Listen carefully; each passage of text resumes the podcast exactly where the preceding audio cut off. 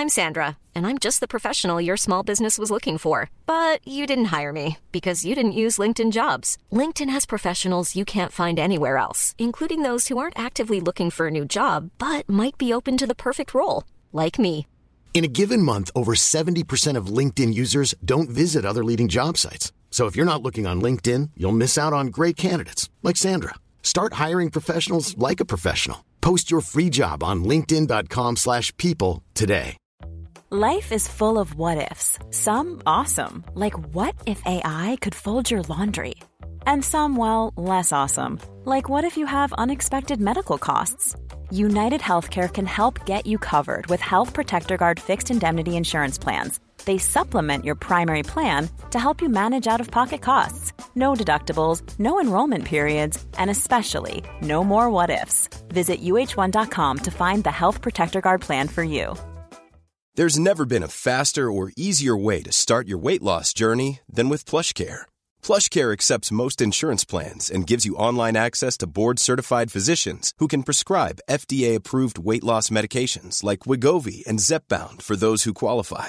Take charge of your health and speak with a board-certified physician about a weight loss plan that's right for you. Get started today at plushcare.com slash weight loss. That's plushcare.com slash weight loss. plushcare.com slash weight loss. قبل از اینکه این اپیزودو بشنوین دعوتتون می‌کنم یوتیوب بی پلاس رو هم ببینین. اونجا هم درباره این چیزایی که توی کتابای بی پلاس یاد گرفتیم حرف می‌زنیم.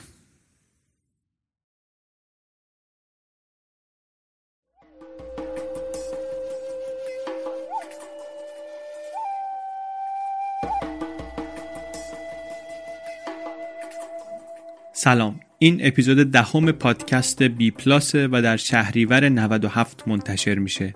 بی پلاس پادکستیه که در هر اپیزودش من علی بندری یک کتاب غیر داستانی رو به صورت خلاصه برای شما تعریف می‌کنم.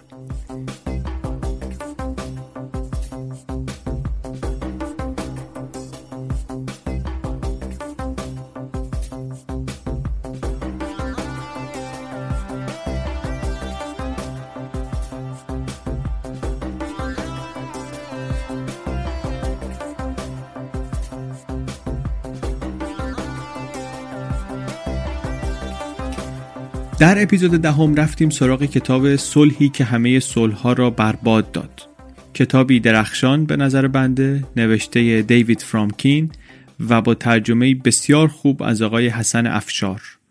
کتاب درباره جنگ جهانی اوله و به طور خاص سرنوشت امپراتوری عثمانی رو که به عنوان یک امپراتوری وارد این جنگ شد و در طول جنگ و بعد از جنگ فرو پاشید و شکل فرو پاشیدنش به باور نویسنده خیلی مؤثر بود در وضعیتی که بقایای اون امپراتوری و خاورمیانه امروز دارن که وضع خوبی نیست بررسی می‌کنه.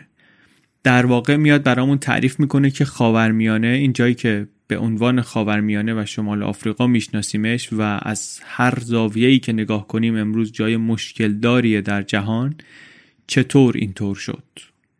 منبع اصلی ما در این اپیزود هم مثل بقیه اپیزودهای فصل اول پادکست بی پلاس اپلیکیشن و سایت انگلیسی زبان بلینکیسته. بریم سراغ صلحی که همه صلحها را برباد داد. چه اسم قشنگی هم داره واقعا. اسمش هم اشاره ای داره به اسم این جنگ جنگ جهانی اول که قرار بود جنگی باشه که همه جنگ ها رو پایان بده. آخرین جنگ باشه. و بعد منجر به صلحی شد که اون صلح عملا همه صلح ها را پایان داد. خیلی اسم قشنگی داره من خیلی خوشم اومد بریم ببینیم که مغز حرف نویسنده این کتاب چیه.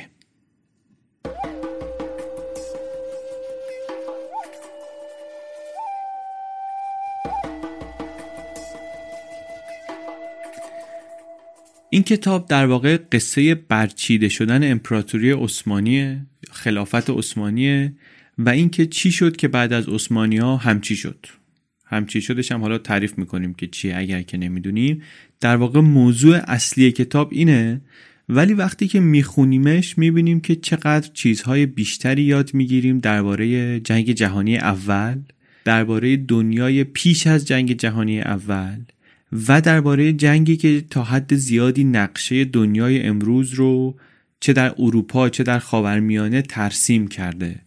من خودم شخصا بعد از اینکه درباره جنگ اول چیزهایی خوندم و دیدم فهمیدم که چقدر جهان امروز ما متأثر بوده از اون جنگ بزرگ. به جز اینها توی کتاب درباره چرچیل هم کلی داستان جالب هست و زاویه جالبی داره در بررسی چرچیل. امیدوارم یه روز واقعا یه پادکستی یه جایی داشته باشم بتونیم درباره چرچیل حرف بزنیم. ولی اینجا هم این بهانه بهانه خوبیه. و به نظرم دریچه ورود خوبیه حداقل. اسم کتاب هم در واقع تعنیه به اینکه به جنگ اول زمان وقوعش می‌گفتن جنگ بزرگ و قرار بود جنگی باشه که تکلیف مبازره قوا رو در جهان حداقل در اروپا برای همیشه روشن کنه و بعد از اون دیگه جنگی نشه. جنگی باشه که بعدش دیگه جنگی نیاد. به همه جنگ ها پایان بده. که البته ما امروز می‌دونیم چه ایده ساده انگارانه ای بودین و جنگ دوم در فاصله نچندان طولانی از جنگ اول شروع شد. کتاب میاد درباره صلحی حرف می‌زنه که نقطه پایان این جنگ بود و میگه این اون صلحی بود که همه صلح ها رو برباد داد. به جای جنگی که قرار بود همه جنگ ها رو بساتشون رو جمع کنه صلحی آمد در پایانش که همه صلح ها رو برباد داد. درباره کی داریم حرف می‌زنیم؟ درباره سالهای اول قرن بیستم. زمانی که قدرت‌های اروپایی مثل امپراتوری بریتانیا فکر می‌کنن که دیگه تا جایی که آینده رو میشه دید اینا سوار خواهند بود بر اوضاع جهان و منتظرن که این نظم سیاسی و مدل اروپایی کشورها رو به اون تک و توک مناطق دست نخورده دنیا هم حاکم کنن. از جمله به خاورمیانه که از نظر اجتماعی و سیاسی و فرهنگی یک چند قرنی فاصله داره باهاشون و هنوز اون نظم اروپایی رو نگرفته. قرن 19 خاورمیانه تشک کشتی روس و انگلیس بود دیگه. در ترکستان و ایران و افغانستان و ماورای قفقاز این بکش اون بکش. توی تاریخ ایران زمان قاجار هم می‌خونیم اینا رو دیگه. تو دربار همش جنگ بین معمورین و وابستگان و دلبستگان روسیه و انگلیس. ولی الان در اوائل قرن بیستم اون رقابت ها دیگه رفته کنار و در دولت بریتانیا مثلا نه کسی می‌دونه در خاورمیانه و ایران به عنوان مثال چه خبره نه خیلی کسی علاقه ای داره سر در بیاره. میگن اینا دیر یا زود میشن مثل بقیه دنیا دیگه دیگه من الان وقت تلفشون نکنم. از اون جایی که اینا نشستن یه سری درباری می‌بینن. درگیر دستیس بازی و دوز و کلک و زیرابزنی های حقیر از همدیگه و یه سری اعتلاف های شلوول و یه ملتی تنبل و تنپرور. دید بریتانیایی به خاورمیانه اینه. خاورمیانه هم که میگیم حواسمون باشه دیگه. منطقه جغرافیایی می‌دونیم داریم درباره کجا حرف می‌زنیم. ولی نقشش با امروز خیلی فرق داره. خبری از اردن و سوریه و عراق و عربستان سعودی و اینا هم نیست. چه برسه به اسرائیل. اینا همه زیر پرچم عثمانی هن و عثمانی هم یه امپراتوری یک کشوریه که کنده. همه چی توش کند پیش میره. یه همچه حالی داره شروع کتاب.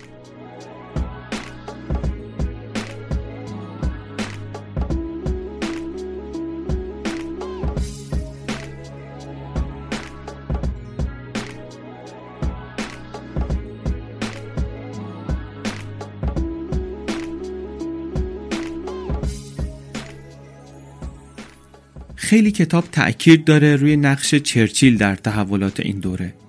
چرچیل البته اون موقع هنوز خیلی جوونه برای اینکه یک سیاستمدار قرن بیستمی بریتانیایی باشه. ولی این زخمی رو که روی خاورمیانه هست نویسنده میگه همون چرچیلی زده که اون موقع جوان بوده و جویای نام آمده بوده. یه خورده قبل از اینکه بریم تو دل کتاب درباره اینکه چرچیل اون مقطع کیه حرف بزنیم. چرچیل رو خیلی از ما ممکنه با شهرتش در سالهای نخست وزیری بشناسیم دیگه. چرچیل سال 1940 نخست وزیر شد یعنی 25 سال بعد از زمان قصه ما. ما داریم درباره چرچیل جوان حرف می‌زنیم. 39 سالشه. تازه یک اخم و این سیگار برگ معروف و این خمیدگی سر رو اضافه کرده به ظاهرش.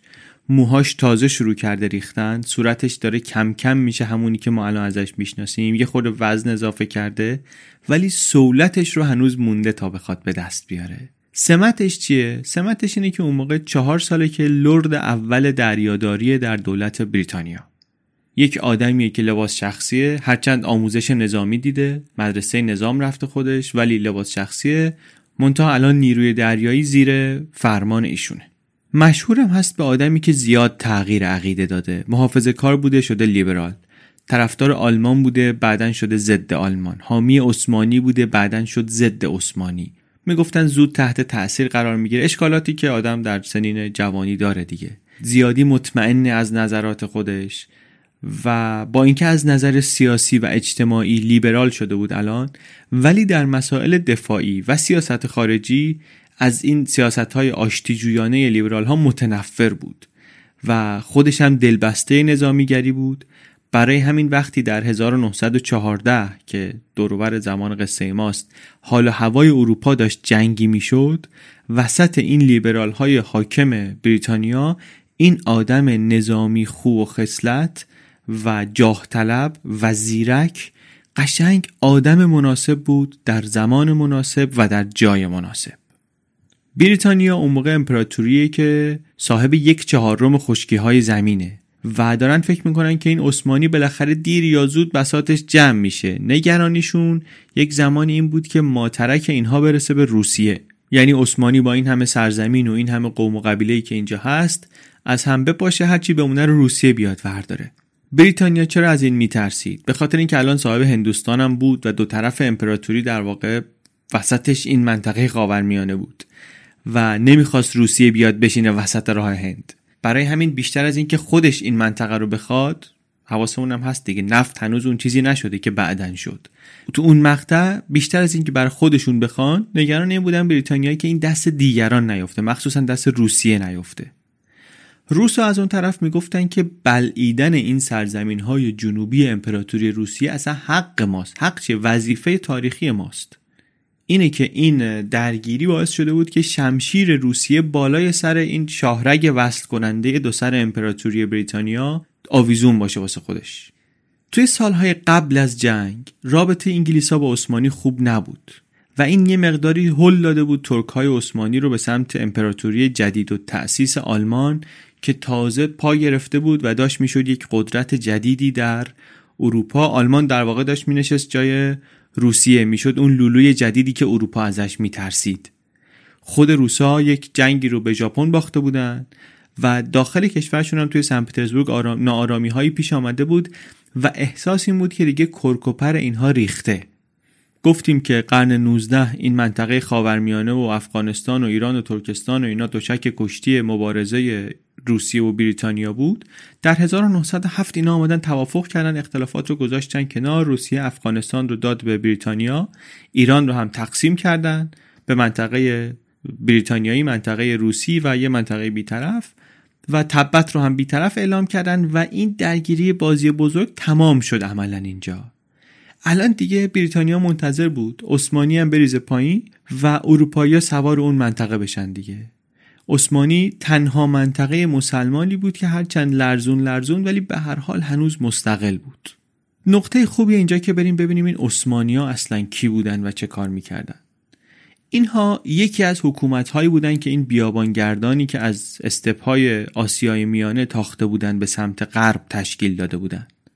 از جنس همون مغول هایی که در اپیزود هشتم بی پلاس صرفشون رو زدیم. یعنی این ترکا اصلشون مال این سرزمین نیست دیگه. ترکا مال اینجا نیستن. مال خیلی شرقتر از اینجا هستن. از اونورا آمدن مسلمون هم شده بودن و اسم خودشون رو هم گذاشته بودن خلافت. یعنی ما جانشین پیغمبر اسلامیم و در قرن 15 میلادی نشسته بودند به جای امپراتوری بیزانس و ادامه داده بودند به تاخت و تاز. قرن 16 که اوج اقتدار اینهاست از خلیج فارس تا دانوب رو اینا سوارشن. وقتی که انگلیس چهار میلیون جمعیت داشت اینا بالای سی میلیون نفر شهروند داشتن از 20 ملیت مختلف. ولی کارشون چپاول بود و جنگ و حکومت رو نه بلد بودن نه خیلی دل بهش می‌دادن اصلا. فقط حمله و جنگ. قرن 19 هم اینا شروع کردن به اصلاحاتی در دفتر و دیوان و آموزش و اینها. ولی خیلی کند و بیشترم روی کاغذ. این اون زمانیه که به کمک پیشرفت های حاصل از انقلاب صنعتی دیگه کشورهای غرب اروپا از نظر اقتصادی و از نظر تکنولوژیک دیگه خیلی جلو افتادن. اینه که وقتی می‌رسیم به اوائل قرن بیستم به سالهای داستان ما 1914 اینها به عثمانی دارن میگن مرد بیمار اروپا. دیگه نفسش به شماره افتاده همه منتظرن که بیفته. این که میگیم عثمانی خلافت بود یک معنی مهم دیگری هم در خودش داره. اون همین که یه پادشاهی اسلامی دیگه یعنی بر اساس ملیت نیست بر اساس دینه بر اساس مذهبه. از نظر قومی و نژادی کاملا متنوعه ولی اکثریت جمعیتش مسلمونه. به جز اینکه اکثریت جمعیتش مسلمونن کلا مذهب نقش خیلی مهمی داره در زندگی اینها. چه اون شیعیانی که خلیفه رو اصلا به خلافت پیغمبر قبول ندارن؟ چه اون اقلیت مسیحی و یهودی که اینها هم در عثمانی زندگی می‌کنن؟ همه اینا مذهب براشون بخش مهمی از هویتشونه و این از اروپا متفاوتشون می‌کنه. چون که اروپای چند قرنی هست که دیگه دین توش نقش کلیدی نداره. همین مطلب و و دلایل دیگه در کنارش باعث شده بود که برای مردمان اروپا برای مردمان اروپای غربی عثمانی یه خود حالت موزه پیدا کنه. یه جایی که زندگی مردم انگار منجمد شده در قرن گذشته. خیابونای قسطنطنیه استانبول امروز تازه سال 1912 خیلی سال بعد از خیابونای اروپایی مجهز شدن به چراغ روشنایی. برای غربی ها استانبول قسطنطنیه همیشه یه جایی بود که مال گذشته کهن رو به یادشون می آورد خیلی قدیمی بود.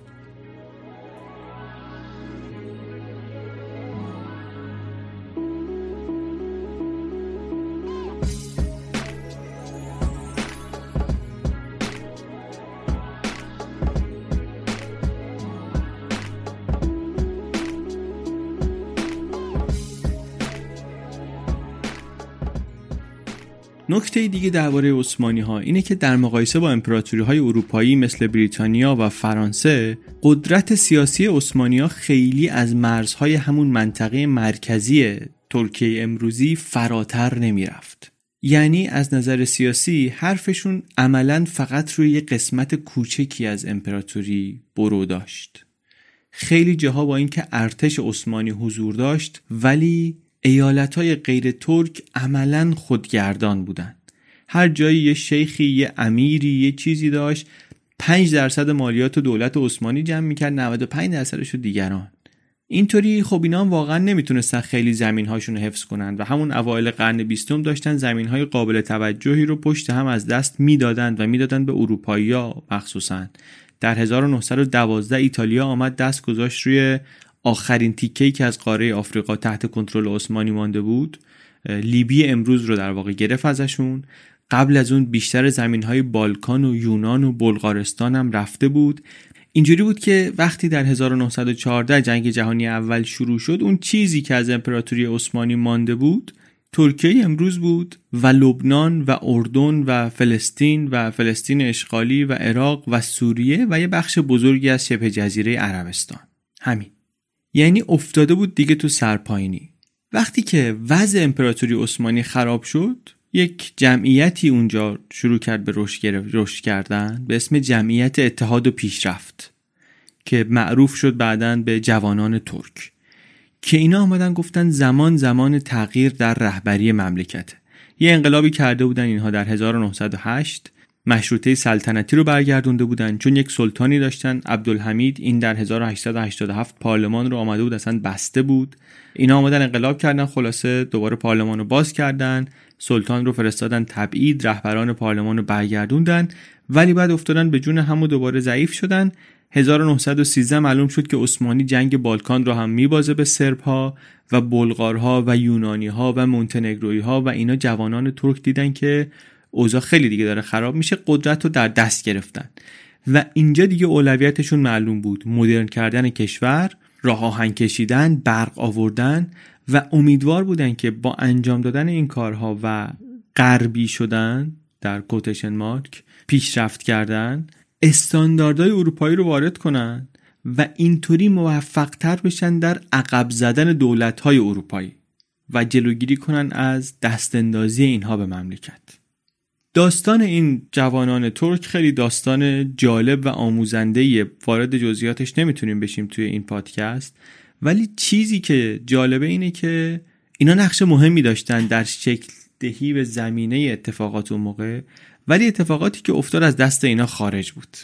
چون بالاخره جنگی اتفاق افتاد در مقیاس جهانی و اثرات اون جنگ بعدا وارد عثمانی شد. که خب اینو دیگه یه گروهی از جوانان در ترکیه در عثمانی نمی‌تونستن پیش بینی یا کنترل کنن. از اون جالبتر چیزی که الان توضیح میدیم اینکه یک برداشت اشتباه از اوضاع در استانبول یک مثالی شد از اینکه چطور حماقت یک نفر ممکنه عواقب وخیمی داشته باشه برای یک امپراتوری عظیم و چه بسا برای ملتهایی که از پسش میان. یک آقایی به اسم جرالد فیتس موریس این مترجمی بود که مشاور سفیر بریتانیا بود در قسطنطنیه و ایشون یک خطای عجیبی کرد. فکر کرد که این جوانان ترک تهدیدی خواهند بود برای منافع امپراتوری بریتانیا. شرح این که ایشون چرا این قضاوت خطا رو کرد در کتاب آمده. دیگه من واردش نمی‌خوام بشم. ولی یک گزارش بلند بالایی فرستاد برای لندن پر از اطلاعات غلط. نوشت که این جوانان ترک گروه فراماسون هستند. رهبریشون دست یهودیاست. این اصلا اصلا انجمن یهودی اتحاد و پیشرفته. اینا دنبال خط انقلاب فرانسه هستن که الهادیه و کفرآمیزه این جهودا اصلا به علوم خفیه گرایش دارن. اهل جادو جنبن از این قبیل اباطیل واقعا. انقدر این حرفا غلط دونه دونه حرفای این آقا 180 درجه غلطه. آدم میمونه واقعا اصلا. حقیقت اینه که اتفاقا این جوانان ترک نقطه ضعفشون اینه که نه تنها یهودی نبودن نه تنها وابسته نبودن بلکه خیلی ترک بودن. اصلا اینا ضد اون جمعیت غیر ترک هایی بودن که در عثمانی زندگی می‌کردن. ترک پرست بودن برعکس دریافتی که این آقا داشت و باعث شد که بشه دریافت کل امپراتوری بریتانیا. حالا فاجعه اینجاست که بر اساس چنین تحلیل غلطی و اطلاعات پرتی بریتانیا آمد گفت خب ما چی می‌خوایم؟ جنگ که شروع شد گفت ما می‌خوایم عثمانی با ما متحد بشه. اینا هم که ادارهشون افتاده دست جوانان ترک. جوانان ترک هم که کنترلشون دست جهوداست. خب ما بیایم ببینیم جهودا چی می‌خوان؟ دل امپراتوری عثمانی رو اینطوری به دست بیاریم. چی می‌خواستن یهودیا تشکیل سرزمین یهودی در فلسطین.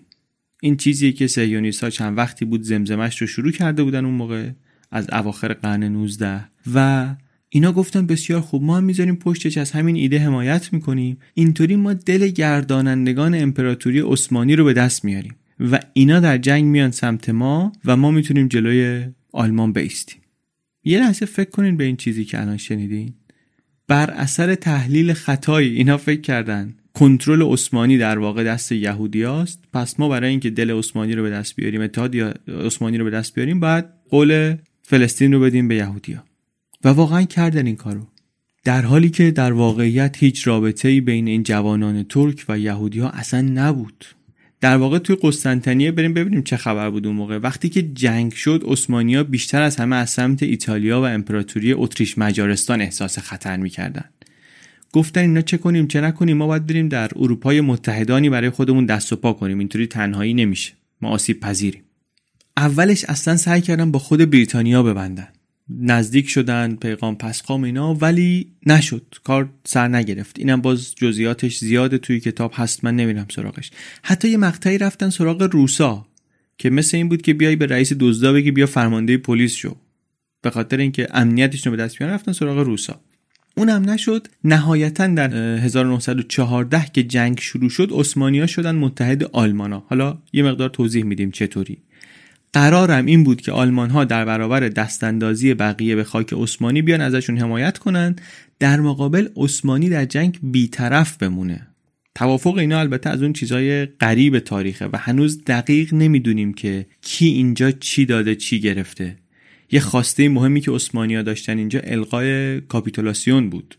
بزرگ بود این ماجرا در بین ملت عثمانی که آقا مخصوصا آلمان ها حالا خارجای دیگه هم داشتن حق کاپیتولاسیون داشتن. تو ایران هم می‌دونیم که این سالها بعد مسئله بود. خواسته دیگر این بود که اگر به عثمانی حمله شد آلمان بیاد کمک و اگه آلمان پیروز جنگ شد قناعمی هم برسه به عثمانی. خیلی خواسته های بزرگی داشتن و خیلی حیرون بودن که چطوری عثمانی تونسته آلمان رو راضی کنه به این توافق. چی داده بهشون؟ چیزی نداره که بده که چی داده بهشون که تونسته اینا رو ازشون بگیره؟ یکی از جوابهای ممکن این جوابه. یه قصه حاشیه‌ای دیگه باید تعریف کنیم که بتونیم این جواب رو توضیح بدیم. وقتی که جنگ شروع شد عثمانی گفتیم اوضاع خوبی نداشت دیگه. از جمله از نظر ادوات جنگی هم اوضاعش خیلی محزون بود داغون بود. آمده بودن اینا دو تا کشتی جنگی سفارش داده بودن دو تا رزمناو سفارش داده بودن به انگلیسا. پولش رو هم که دولت نداشت بده از امت اسلام جمع کرده بودن. گلریزون کرده بودن و زنا طلاهاشون رو بفروشن و دانش آموزا پول توجیبیاشون رو بیارن و حالا شاید هم اینا افسانه باشه ولی به هر حال ریز ریز ریز ریز پول جمع کردن. از ملت پول گرفتن واقعا و سفارش این دوتا رزمناو رو دادن. دوتا کشتی اساسی هم بود اینا. یکی به اسم رشادیه یکی به اسم سلطان عثمان اول. جنگ که شروع شد هنوز این کشتی ها در حال ساخت بودن. دومی این سلطان عثمان بیشتر از هر ناو دیگری در جهان توپهای سنگین داشت. جفتش رو هم اول برزیل سفارش داده بود بعد نتونسته بود پولشو بده عثمانی پولشو داده بود برداشته بود. اون یکی رشادیه حتی آماده هم شده بود اما این طرف تأسیسات بندری آماده نبود برای گرفتنش و نگهداریش برای همین نگه داشته بودن اونجا. ولی انقدر این دوتا کشتی های قدرتمند و مهمی بودن در دنیای امروز که می‌تونستن در سرنوشت جنگ اثر بگذارن. این شد که چرچیل وقتی که فهمید که اوضاع اینطوره و دو تا از کشتی های عثمانی اینجا هستن و باید بهشون تحویل بشه و به نظر می‌رسه عثمانی داره یه لاسی با آلمانا می‌زنه شروع کرد مزه مزه کردن ایده توقیف و مصادره این کشتی ها و وقتی که احساس خطر کرد واقعا از اینکه عثمانی ممکنه بره متحد آلمان بشه این هم دستور داد که اجازه ندن خدمه کشتی اصلا برن توی کشتی پرچم عثمانی رو ببرن بالا.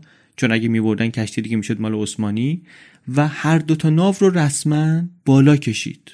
این کار غیر قانونی بود قطعا. هرچند اون موقع خیلی توجیهات قانونی براش تراشید چرچیل ولی هیچ توجیه قانونی واقعا نداشت. و همون موقع حتی در خود بریتانیا هم خیلی نپسندیدن این کار رو و زیر سوال بردن. ولی نویسنده این کتاب میگه که خیلی ها می‌گفتن از مورخین که احتمالا این دوتا ناو چیزی بوده که ترکا قولش رو دادن به آلمان ها و اینطوری دل آلمان ها رو به دست آوردن. در واقع بهای اتحاد با آلمان این دوتا ناو بود یا حداقل اون دومی سلطان عثمان بود که قولش رو دادن ترکا و اون وقت تونستن آلمان رو راضی کنن به اتحاد. منتها کار قشنگی که نویسنده می‌کنه اینی که میاد یک گره تاریخی مهمی رو باز می‌کنه به نظر من. میاد وقایع رو به ترتیب روز پشت سر هم میچینه و میگه قضیه به نظر می‌رسه یه خورده پیچیده تر از اینه. ترکا زبلتر از این حرفا بودن. به نظر نویسنده می‌رسه که ترکا از قبل بو برده بودن که چرچیل می‌خواد این ناوا رو بالا بکشه. برای همین مذاکرات با آلمان ها رو یه مقداری به سرعت انداختن. و اومدن اونجا این روغن ریختر رو نظر امامزاده کردن. آمدن در مقابل تعهدات مهمی که از آلمان ها گرفتن دو تا کشتی رو بهشون دادن که خودشون هم می‌دونستن دیگه ندارنشون. توجه کردی چی شد؟ توافق البته قرار شد فعلا باز محرمانه بمونه. ولی اگر اینطور بوده باشه حق بازی خیلی جالبی کردن. گفتیم از اشتباهات بریتانیایی ها گفتیم در اون مقطع. اشتباه دیگه این بود که فکر می‌کردن که آلمان می‌خواد به عثمانیا ببنده عثمانیا دارن ناز می‌کنن. در حالی که خب ما الان می‌دونیم که برعکس بوده. سرزنش می‌شد چرچیل خیلی در بریتانیا به خاطر اینکه عثمانی می‌گفتن که مال ما بود پیش ما بود می‌خواست با ما باشه. چرا کاری کردی که بره با آلمانا؟ ولی کتاب یک یک چیزهایی کشف می‌کنه. من واقعا نمی‌تونم توی جزئیاتش برم. ببخشید که هی تکرارم می‌کنم ولی خیلی جذابه. از اون طرف می‌دونم که کار ما توی این پادکست این نیست. یه چیزهایی کتاب از عوامل تصمیم ساز و سیاست ساز پشت پرده در اون دوره حیرت انگیز کشف می‌کنه و کنار هم می‌ذاره به نظر من که همین کتاب رو خیلی لذت بخش می‌کنه خوندنشو. یعنی شما اون تصویر کلی و اون ایده کلی کتاب به کنار. این چیزی که از جزئیات و از نحوه تصمیم گیری و اطلاعاتی که منجر به تصمیم گیری شده و شکل فکر کردن تصمیم گیران و تصمیم سازان اون موقع به آدم یاد میده به نظر من خودش خیلی قیمتی. بگذریم. جنگ که خورده بالا گرفت عثمانی ها آمدن به دو تا از کشتی های آلمانی که بریتانیا بهشون حمله کرده بودن راه دادن که اینا در برن. در حالی که قرار بود اینا بیطرف باشن مثلا دیگه. اینطوری که کمک کردن به بریتانیا دیگه عملا رسوا شد ماجرای معاهده علنی شد که آقا اینا واقعا یه ساخت و پاختی کردن یا چکی به آلمان ها و متحدن به آلمان ها بعدم یه زیرابی های دیگه رفتن و نهایتا اصلا عثمانی دیگه زد خودش به جنگ و حمله کرد به روسیه ای که متحد بریتانیا بود. اواخر اکتبر 1914 بریتانیا علیه عثمانی رسما اعلام جنگ کرد. همچی که مشغول جنگ شدن بریتانیایی ها و فرانسوی ها شروع کردن پشت پرده نقشه کشیدن برای بعد از جنگ که اگر پیروز شدیم این امپراتوری عثمانی رو تونستیم کلا بکشیم بالا چه کنیم با بقایاش و سرزمینهاش؟ این اون موضوعی که ما به خاطرش آمدیم سراغ این کتاب و این اون داستانیه که به خاطرش میگن این کتاب داستان پیدایش خاورمیانه جدیده. تا قبل از این بریتانیا سالها بود که داشت کمک می‌کرد به عثمانی هم جلوی زیاده طلبی های روسیه و اتریش مجارستان رو بگیره و هم از اون یه راه خوبی بهشون بده برای اتصال و تجارت با هند. این بساط که جمع شد. از اون تو آفریقا هم که دیگه چیزی نبود که اینا برن سراغش رو مستعمره کنن. گفتن خیلی خب پس همین زمین هایی که از عثمانی مونده رو باید واسه خودمون برداریم دیگه. امیدشون وقتی به پیروزی در جنگ بیشتر شد شروع کردن دیگه کشیدن نقشه برای آینده منطقه خاورمیانه نقشه واقعی. کاغذ گذاشتن جلوشون گفتن خط بکشیم ببینیم کجا رو چیکار می‌خوایم بکنیم. یه خلاصه بگیم چی شد؟ جنگ شروع شد و قدم اول عثمانی این بود که آمد خودشو بست به آلمان ها و جلوی بریتانیا درآمد. و این در واقع اولین قدم غلط بود تو جنگ. حالا غلطی میگیم الان می‌دونیم غلط دیگه اون موقع که معلوم نبود. ولی اولین قدم غلطشون بود. برگردیم حالا دوباره لندن. وزیر جنگ بریتانیا در این دوره آقای به اسم کیچنر. این آقا با اینکه سالها معمور بود در مصر و چون تنها عضو کابینه هم بود که تجربه شخصی داشت از خاورمیانه خیلی حرفش برو داشت ولی در بسیار چیزها ایشون درکش از اوضاع خیلی غلط بود. مثل همون معموری که در قسطنطنیه بود.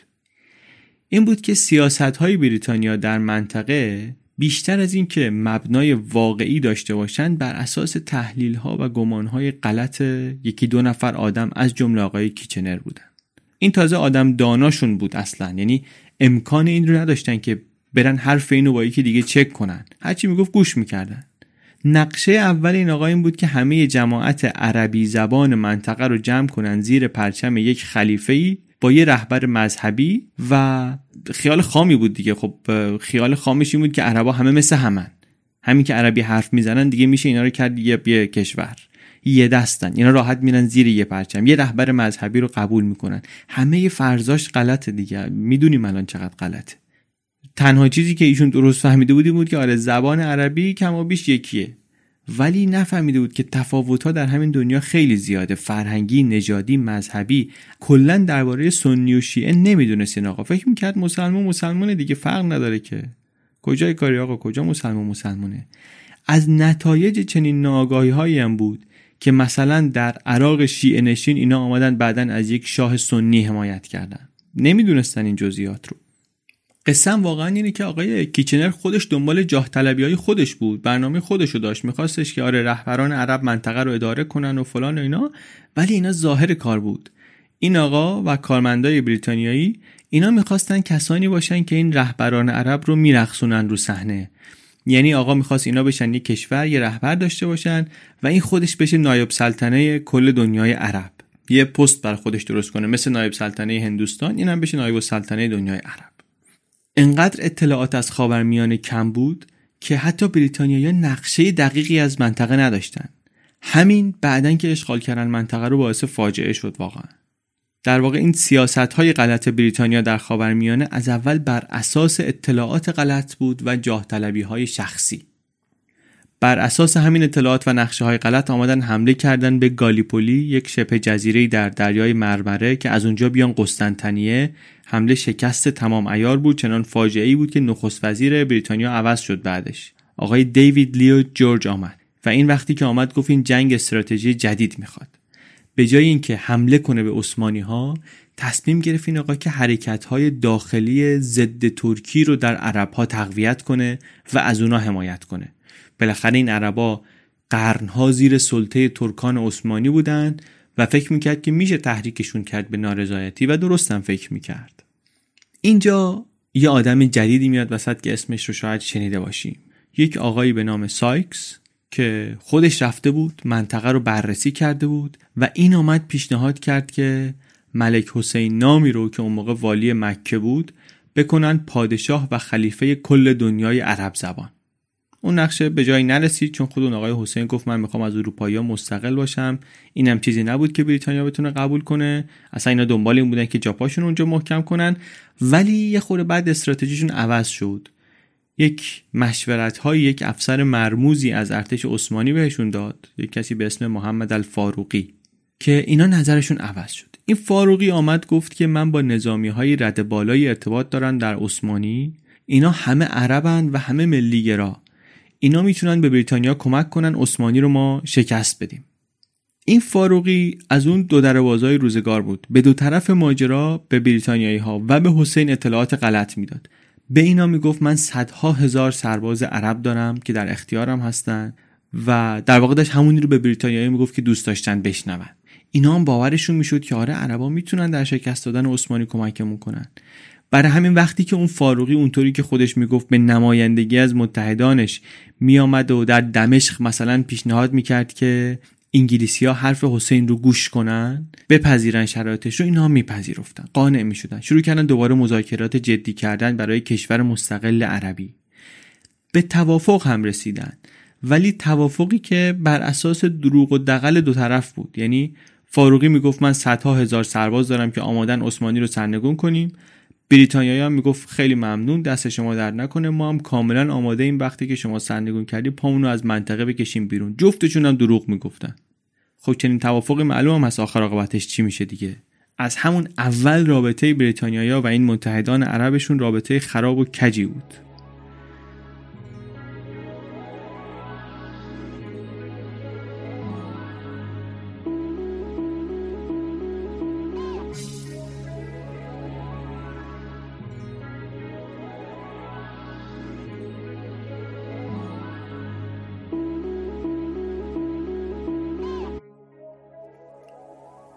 اسم شخصیت دیگری هم اینجا میاد که ما خیلی از چیزهایی که می‌دونیم درباره اون آشوب هایی که اون موقع در دنیای عرب اتفاق افتاد از یادداشت های ایشونه.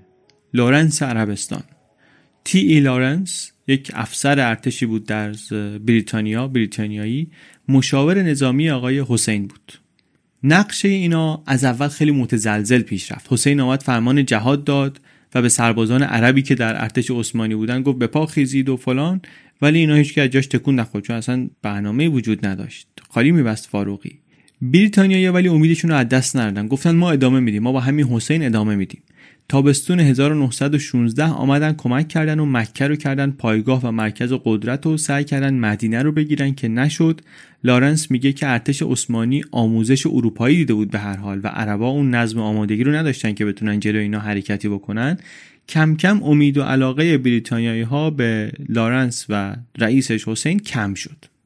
ولی بعد شرایط عوض شد. در 1917 اینا تونستن شهر عقبه رو بگیرن یک بندری در ساحل جنوبی فلسطین که اهمیت استراتژیک داشت و خب دیگه راحت شد براشون که نیروی کمکی بفرستن اعراب به فلسطین برای جنگ و از مصر نیروی کمکی بفرستن. کم کم بیت المقدس رو گرفتن و آمدن جلوتر تا اردن امروز و خیلی پیشروی کردن جلوی عثمانی ها و کم کم بیت المقدس و بغداد افتاد دست متحدین بریتانیا و در واقع بریتانیایی ها و عملا مسیر دمشق باز شد. تند رفتیم یه خورده جلو. برگردیم عقب به اون زمانی که گفتیم آقای سایکس. گفتیم آدم مهمیه که بعضی ممکن اسمشو شنیده باشن. به زمانی که این آقا پیشنهاد کرده بود بریتانیا معامله کنه با حسین همون زمان این آقا یک مذاکرات پنهانی رو شروع کرده بود با یک دیپلمات فرانسوی به اسم آقای پیکو اسم اینها رو ما کنار هم زیاد شنیدیم. معاهده سایکس پیکو. این مذاکرات از اون موقع شروع شده بود.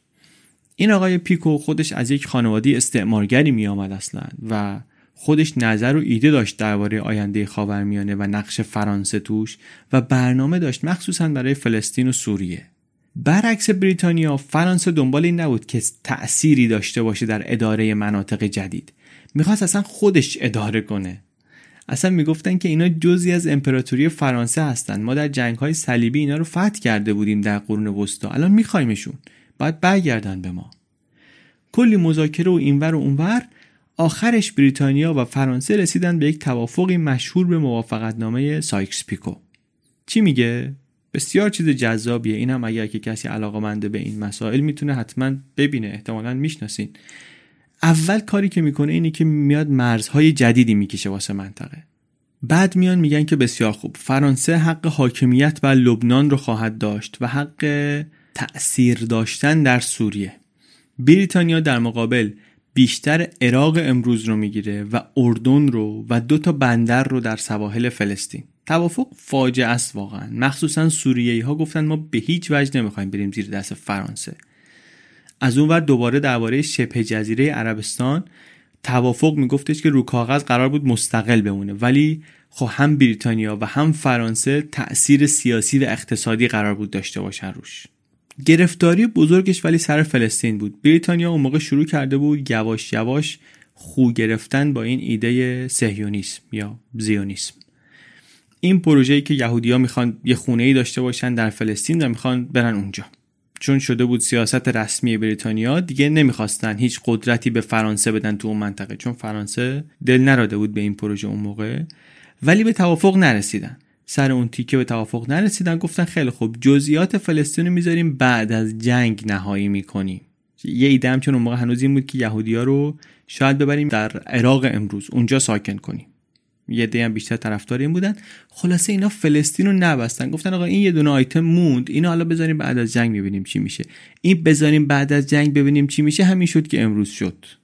این یک چیز دیگه. این یک نکته آموزشی داره. آقا مطلبی رو که تو جلسه باز شد تو همون جلسه ببندین. نذارین که بذاریم حالا ببینیم بعدا چی میشه. بسته نشد خلاصه توافق اینها نهایتا. و همین توافق ناتمام سایکس پیکو زمینه این درگیری ادامهداری رو ساخت که الان یک قرن همه درگیرشن. سال 1917 که شد بریتانیا بیشتر فلسطین رو گرفته بودند و فرانسه دیگه فهمیده بود که اینا ولکن اینجا نیستن حاضر نیستن چیزی ازش به اینها بدن. از اون طرف بریتانیا شده بود دیگه حامی کامل سهیونیسم در نتیجه نخست وزیر شدن آقای لیوید جورج. قبل از جنگ اینا فکر می‌کردن بریتانیا که ایده سهیونیسم عملی نیست به دو دلیل. اولا که فلسطینیا خیلی مخالفت شدیدی دارن باهاش و ثانیا اینکه زمین های فلسطین کلا بیابونه و به درد این نمی‌خوره که کلی مهاجر بخوای بیاری توش. ولی این آقای جورج اونجلیست بود مسیحی تبشیری بود. شخصا خودش دلبسته سهیونیسم بود و از اون طرف هم اینا فکر کردن که این کارو بکنن که جهودها در جنگ همدل بشن باهاشون با بریتانیا دیگه. این به دردشون می‌خوره. از جمله یهودیایی که قرار بود اینطوری دلشون به دست بیاد همون ترکان جوان بودن که قصهشون رو می‌دونیم که اصلا ربطی به یهودیت نداشتن. آقای سایکس و آقای موریس همون که توهم زده بود که این جوانان ترک دارن امپراتوری عثمانی رو به واسطه برای یهودی ها در واقع اداره می‌کنن اینا به این نتیجه رسیدن که از صهیونیسم حمایت کنن. این هم البته بود که فکر کردن که یهودی های روسیه هم اگر اینا از صهیونیسم حمایت کنن خوشحال میشن و اینا میان روسیه رو در اتحاد بریتانیا نگه میدارن. همه اینها دست به دست هم داد. تا در نوامبر 1917 در بیانیه بالفور بریتانیا آمد رسما حمایت خودش رو از ایده سهیونیسم اعلام کرد که آره ما از این به بعد دنبال اینیم که یهودی ها مهاجرت کنند به سرزمین مقدسشون به شرطی که مزاحم حقوق بومیان فلسطینی نشن. این بیانیه بالفور جرقه شروع این طولانی ترین درگیری منطقه است یعنی اشغال فلسطین به دست اسرائیل یا پدیده ای که بعدا اسمش شد اسرائیل. آخرین سال جنگ بریتانیایی ها و اعراب متحدشون داشتن پیشروی می‌کردند و دیگه نفس عثمانی به شماره افتاده بود و واقعیت های دشوار خاورمیانه بعد از جنگ دیگه داشت یکی یکی معلوم می‌شد. اولین کسی که بریتانیایی ها آمدن بهش خیانت کردن همون خلیفه دست نشاندهشون بود در عربستان آقای حسین. گفتن این چموشی می‌کنه برش داریم پسرش فیصل رو بذاریم سر کار که اون گوش به فرمان تره کردن این کار رو همزمان رفتن. خیلی جالبه. همزمان رفتن سراغ یکی دیگه به اسم ابن سعود که شما بیا بشو رهبر این شبه جزیره عربستان. که بعدا همینا شدن حاکم عربستان و همونطور که می‌دونیم اصلا فامیلیشون رو هم گذاشتن روی کشور که دیگه کسی نتونه ببره زیر سوال ماجرا رو. عربستان سعودی. ولی خلاصه اون موقع با چند نفر صحبت می‌کردن. این دو در بازی وقتی گندش در اومد که در 1918 قوای متفقین آمدن شهر دمشق رو گرفتن. این موقع بود که بریتانیایی آمدن به فیصل گفتن آقا ما راستش اینه که سوریه رو قولش دادیم به فرانسه. به شما گفته بودیم مثلا شما شاه اینجا میشی در واقع به بابات. شاه اینجا میشی بعد همه مناطق عربی و اینا میان میان. یادته؟ خب سوریه نمیشه. سوریه رو داریم به فرانسه. بعد لبنان و فلسطین هم راستش اینه که چیزی ازش به شما نمی‌رسه. بعد یه خود این اعتراض کرد و اینا بعد تو دستش که به جایی نمی‌رسه. همینی که هست دیگه. بعد یه قرارداد متارکه جنگ بست عثمانی با بریتانیا پایان نبرد رو اعلام کردن گفتن دیگه نیروهای اتفاق می‌تونن قسمتهایی از امپراتوری عثمانی رو بگیرن واسه خودشون. به مردم البته عثمانیایی ها نمی‌گفتن که ما تسلیم شدیم. می‌گفتن شرایط خوبی داشت این قراردادی که امضا کردیم. ما بردیم. از این حرفا. تفسیر عجیب و غریبی می‌کردن عثمانیا از این پایان جنگ و دروغی می‌گفتن که ما بردیم و این حرفا. این بیشتر شعله کرد آتش اعتراضات رو و منجر شد به درگیری های داخلی و جنگ های استقلال ترکیه نهایتا. دو هفته بعد از تسلیم عثمانی آلمان هم دستاش رفت بالا و نیروهای بریتانیا دیگه وارد قسطنطنیه شدند. جنگ جهانی اول تمام شد ولی درگیری در خاورمیانه هنوز ادامه داشت. دیگه از اینجاست که قدرت های غربی شروع کردن یکی یکی زدن زیر قولاشون و فضا شروع کرد به خیلی ناپایدار شدن.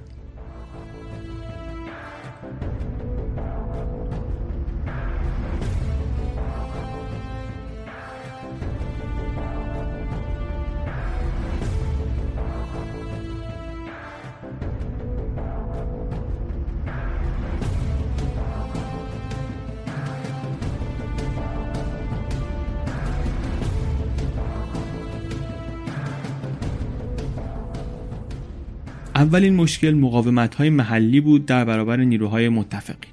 بعد از اون طرف در شبه جزیره عربستان این دو تا عروسک خیمه شب بازی که بریتانیایی علم کرده بودن حسین و سعود ابن سعود اینا افتادن به جون هم. گفتیم که به این سعود در طول جنگ کمک کردن یه خود بریتانیایی ولی یهو به خودشون اومدن دیدن که این خیلی پیشروی کرده اومده داره مناطق رو از دست حسین و نیروهاش می‌گیره کم کم کم کم و ما اینو دست کم گرفتیم. سال 1926 اصلا این آمد و حسین رو تبعید کرد و در 1932 رسما عربستان سعودی پایگذاری شد. حالا معلوم نیست که چقدرش رو بریتانیایی خودشون هل دادن چقدرش رو خودشون نظارگر این بودن که اون آقا اومده یکی آقا رو هل داده کنار. توی ترکیه باز یک سوتی اطلاعاتی بزرگ باعث شد که بریتانیایی‌ها نفهمن چی به چیه و اشتباه کنن. در 1920 یک سپاه سی هزار نفری به رهبری مصطفی کمال آتاتورک زدن به یک لشکر کوچک فرانسوی در ترکیه و شکستشون دادن. بریتانیایی کلا متوجه شکلگیری و رشد این گروه نشده بودند. اینو که دیدن سریع در قسطنطنیه دولت رو گرفتن دست خودشون حکومت نظامی برقرار کردن. و ترکا هم دیدن که اینا دارن از اون طرف با اعراب محلی قول قرار می‌ذارن. از این طرف هم که اینطور حس ملی گرایشون تقویت شد بیشتر می‌خواستن شورش کنن. دیگه نریم توی جزئیات. آتاتورک تونست این قوای متفقین رو بندازه بیرون از اون ناحیه مرکزی عثمانی یعنی ترکیه امروزی و در 1922 رسما قسطنطنیه رو هم گرفت و سلطان محمد ششم رو خل کرد و شش قرن حکومت عثمانی رو جمع کرد رفت. همزمان سواحل شرقی مدیترانه یعنی شام هم داشت دستخوش مشکلات دیگری می‌شد کم کم. بریتانیا از سوریه آمد بیرون و گفتن که آقا اصلا این قرارداد سایسپیکو معنیش اینه که در واقع به جز عربستان سعودی هیچ کشور مستقلی در این منطقه وجود نخواهد داشت. فلسطین و عراق و مصر می‌رسه به بریتانیا سوریه و لبنان هم مال فرانسه میشه. استقلالی واسه این کشورها در برنامه کوتاه مدت گفتن حداقل وجود نداره.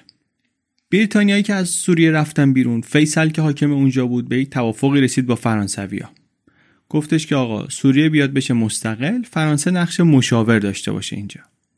بعد نخست وزیر فرانسه عوض شد کار گره خورد. هم در فرانسه مخالفت زیاد شد نخست وزیر جدید نمی‌خواست اون امتیازاتی رو که قبلی ها متحد شده بودن به فیصل بده. از اون ور در دمشق هم ملیگراهای عربی آمدن که می‌گفتن که همون امتیازاتی که فیصل دادم زیاده. تو بیخود مذاکره کردی. برای چی نقش مشاور دادی به فرانسه اینجا؟ تا اینکه بعد از اینکه در 1920 آتاتورک استقلال ترکیه رو اعلام کرد سوریه هم یک بیانیه استقلال صادر کرد و گفت نه تنها ما مستقلیم همه لبنان و فلسطین هم مال ماست. فرانسه خوشش نیامد طبعا آمد و حمله کرد و جنگیدن و نهایتا فرانسه آمد اشغال کرد دمشق رو و فیصل رو هم تبعید کرد. مشابه همین مقاومت رو بریتانیایی ها هم از فلسطینیا دیدن. اونا البته رقابت داخلیشون زیاد بود نتونستن مثل سوریایی ها حرکت متحدی بکنن جلوی استعمارگرا ولی بیشتر نخبه های فلسطینی حداقل سر مخالفت جدی و شدید با سهیونیسم اشتراک نظر داشتن. سهیونیستا ولی داشتن قوا جمع می‌کردن کم کم. درگیری های پراکنده شروع شده بود در بیت المقدس و بریتانیایی فهمیدن که این مقاومت جدیه. و سهیونیستا برای اینکه اینجا مستقر بشن گرفتاری خواهند داشت. اول سعی کردن منافع اقتصادی نشون بدن به رهبران فلسطینی که آره برق میاد دره اردن رو آبیاری می‌کنن. کار زیاد میشه. ما با سهیونیستا توافق کردیم که اینطوری نباشه که سرزمین یهودیا بیاد به جای سرزمین فلسطینیا. اونا میان تو دل سرزمین فلسطین. ولی فلسطینیا باور نمی‌کردن. می‌گفتن که حقوق ما داره نقض میشه موجودیت فلسطین داره تهدید میشه با این پروژه و از این حرفا. ادامه دادن ولی کار رو بریتانیایی ها و سال 1922 مجمع ملل همون چیزی که بعدا شد سازمان ملل حاکمیت بریتانیا بر فلسطین رو رسما پذیرفت و معلومم شد که حالا هرچند به شکل محدودی ولی به هر حال سهیونیسم میشه سیاست رسمی این دولت جدید. خلاصه اینکه حاکمیت فرانسه و بریتانیا در این سرزمین های جدا شده از عثمانی در خاورمیانه از همون اول با کلی مشکل و مقاومت درونی مواجه شد تا آخر سال 22 1922 اینا مرزهای جدید خاورمیانه رو هم کشیدن که همون مرزهایی هم هست که ما امروز داریم مثل آمریکا و مثل آفریقا خاورمیانه رو هم به سبک همون کشورهای اروپایی تقسیم کردند. سوال ولی این بود که آیا این چیدمان کشورها این نقشه ها این مرزها دوام دارن یا نه. این موقع اشتهای زمان جنگ اروپایی ها برای سرزمین های خاورمیانه دیگه فروکش کرده بود. هزینه جنگ بالا رفته بود. اروپایی دیگه توان این رو نداشتن که بیان تو خاورمیانه مستعمره داری کنن اونجوری که قبلا در آفریقا و آمریکا کرده بودن. مخصوصا بریتانیا یا اوضاع دیگه چندان بر وفق مرادشون نبود. اونطوری نبود که معماران سیاسیشون نقشه کشیده بودن. اون حمایت نپخته که از حسین و از پسرش فیصل کرده بودن که بشه رهبر خاورمیانه بعد از جنگ نتیجه شده بود هرج و مرج.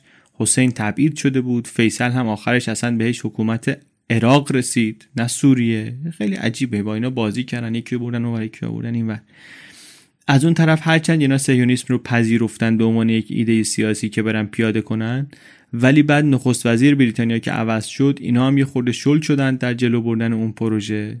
شرایط در واقع اینطوری شده بود که عثمانی این مرد پیر بیمار اروپا رفته بود از صحنه محو شده بود و دیگه نبود که این سرزمین های پهناور رو اداره کنه اونطور که قرنها کرده بود و سرزمین ها رو این اروپایی ها رندوم اومده بودن تیکه تیکه کرده بودن و داشتن خود استعمارگرها ادارش می‌کردن به نوعی همراه با یه پادشاهی های لنگه بلنگه ای که هر کدوم رو از یه جا برده بودن یه جای دیگه نشونده بودن سر تخت.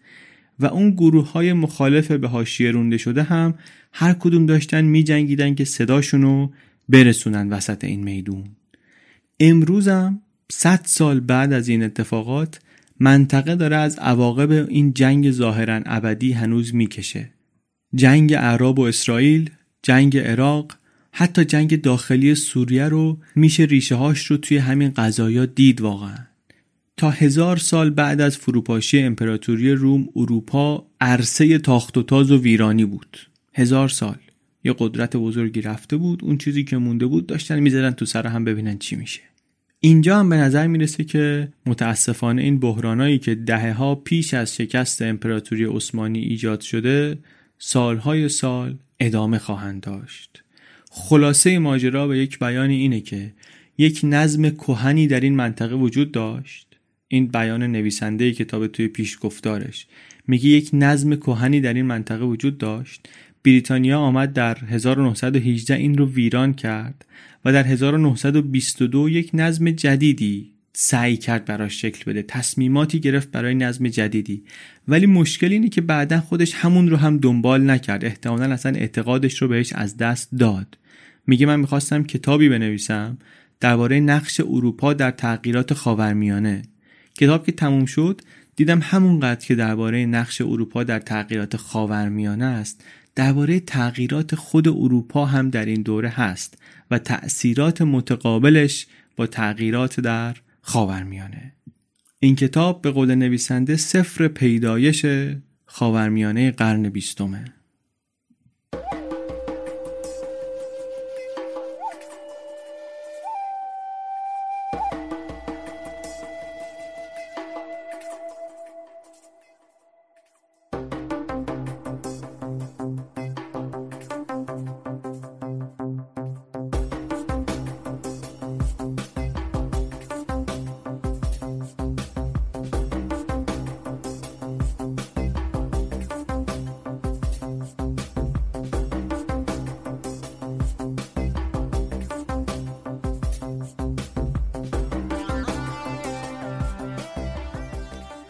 چیزی که شنیدین اپیزود دهم پادکست بی پلاس بود. این اپیزود بی پلاس رو من علی بندری به کمک امید صدیق فر درست کردیم. یک توضیحی شاید خوب باشه من بدم اینجا. من توی این اپیزود چند بار از کلمه جهود استفاده کردم برای ارجاع به مردمان یهودی مذهب. بعدا متوجه شدم که استفاده از این کلمه برای ارجاع به یهودی ها ممکنه در گوش بعضی ها بار منفی و شاید توهین آمیز داشته باشه غرض البته که توهین نبوده. بی پلاس پادکستیه که یک هفته در میون چهارشنبه ها منتشر میشه. از همه اپلیکیشن های پادکست و از SoundCloud و از ناملیک و از سپاتیفای می‌تونید بشنویدش. متن همه اپیزودهای پادکست بی پلاس رو ما داریم در bpluspodcast.com هم می‌گذاریم.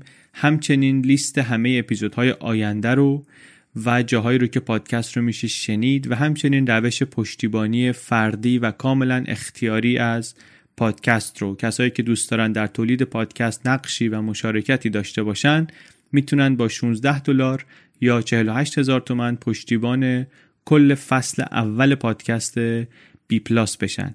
این 48 تومن قرار نیست و قرار نبوده هیچ وقت که معادل 16 دلار باشه. برای همین هم ما با تغییر نرخ دلار تغییرش نمیدیم. تا جایی که به ما مربوط میشه 48 تومن اردی بهشت 97 هنوزم همون 48 تومنه. این توضیح برای کسایی که فکر می‌کردن ما باید این قیمت رو تغییر بدیم و خیلی ایمیل و پیغام و اینها گرفتیم که مثلا شاید اینا چون ضبط قدیمی اینطوریه نه خیر. اولا اینکه قیمت نیست. این یه عددیه که ما تصمیم گرفتیم بگذاریم به عنوان پشتیبانی. بعدش هم ربطی به نرخ برابری دلار با ریال نداره.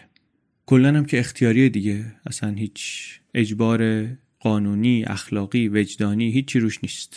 پادکست کلا مجانی پایه اصلی اپیزودهای فصل یک پادکست بی پلاس خلاصه های سایت و اپلیکیشن Blinkist هستند. توی bpluspodcast.com می‌تونید لینک ثبت نام در Blinkist رو و توضیحاتش رو هم پیدا کنید. ممنون از حسین نجفی که موزیک intro ی بی پلاس رو ساخته و از مهران بلحسنی طراح پوسترها و وبسایت بی پلاس پادکست. بی پلاس پادکستی از چنل بی پادکست.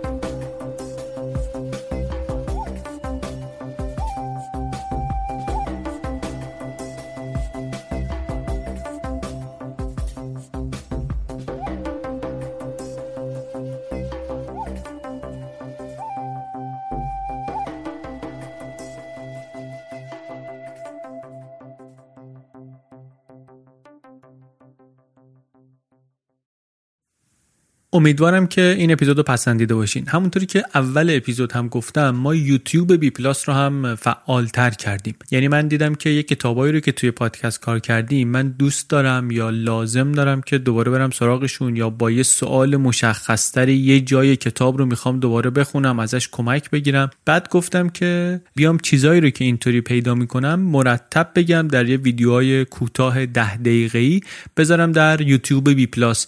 مطمئنم که به درد کسان دیگری هم خواهد خورد. اینطوری ما اونجا در یوتیوب هم می‌تونیم با هم این کنجکاوی ها رو ادامه بدیم و کنار هم یاد بگیریم. پادکست بی پلاس رو در یوتیوب search کنید و عضو کانال ما در یوتیوب هم بشید. مرسی. Mom deserves the best, and there's no better place to shop for Mother's Day than Whole Foods Market. They're your destination for unbeatable savings, from premium gifts to show-stopping flowers and irresistible desserts. Start by saving 33% with Prime on all body care and candles. Then get a 15-stem bunch of tulips for just $9.99 each with Prime. Round out Mom's menu with festive rosé, irresistible berry chantilly cake, and more special treats. Come celebrate Mother's Day at Whole Foods Market.